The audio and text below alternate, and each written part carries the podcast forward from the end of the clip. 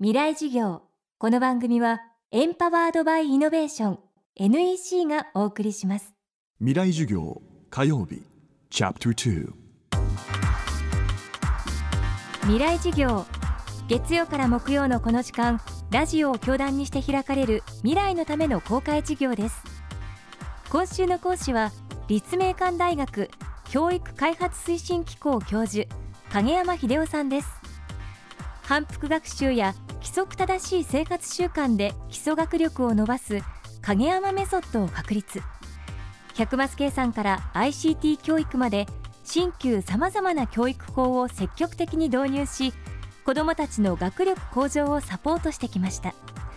全国各地で学力向上のアドバイザーも務めています。今週は目まぐるしく変化する教育現場の現状と課題を影山さんが読み解きます。今子どもの6人に1人が貧困に直面しているという衝撃的なニュースが昨年報じられました。貧困が学力の低下や新たな貧困の連鎖を引き起こす可能性も指摘されています。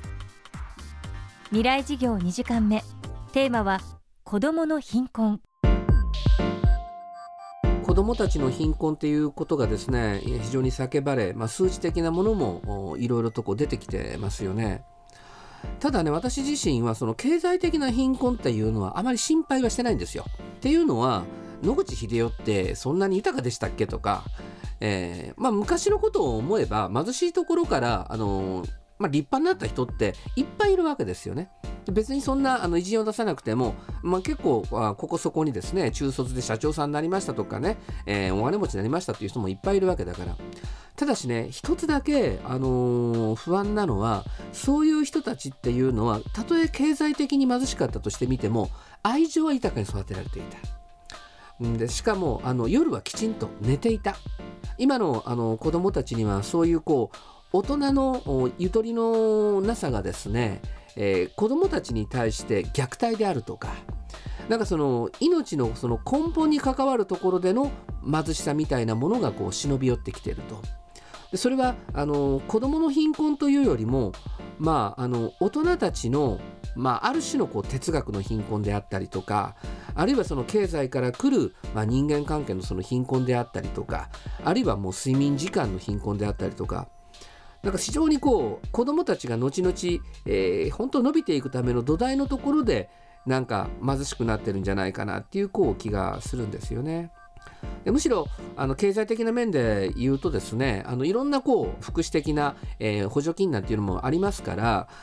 実は本当そのことはあの心配してないんだけれどもやっぱ私が学校現場にいた20年ぐらい前と比べて、まあ、田舎においても離婚家庭の子供っていうのはもうごく普通にいっぱいいるわけですよね。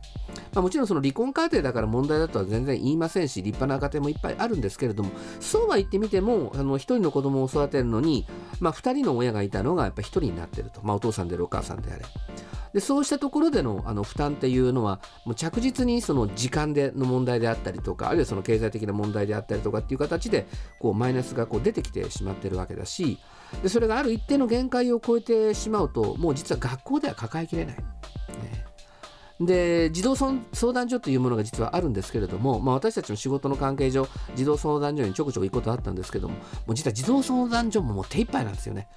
えー、人のその相談員がもう何十件ものあの案件を抱えてて、えー、各家庭を回るんだけれどもとても回りきれないっていうのがあの実態なんですよね。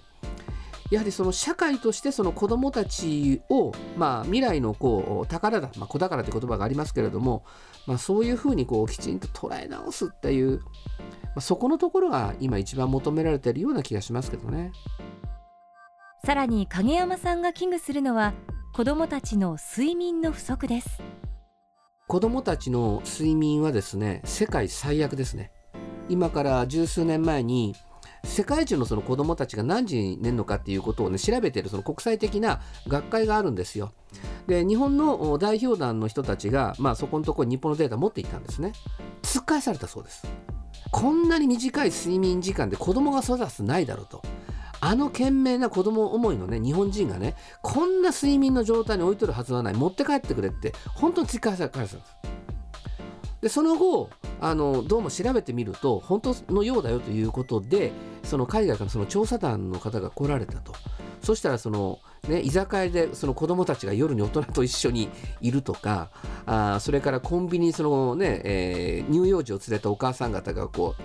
てるとかってその風景を見てもう腰が抜けるぐらいに驚いたと。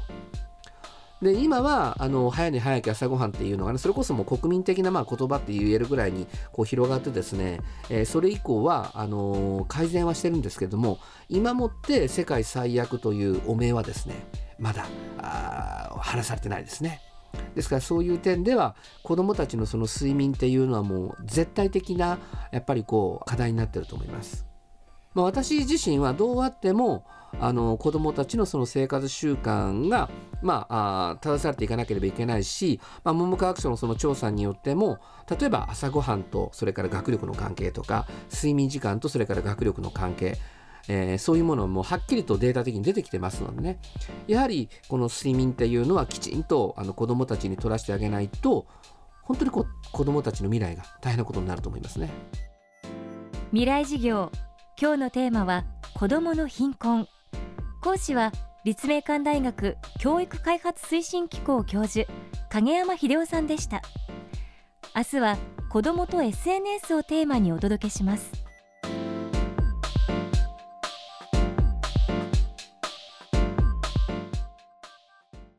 未来事業。この番組はエンパワードバイイノベーション NEC がお送りしました。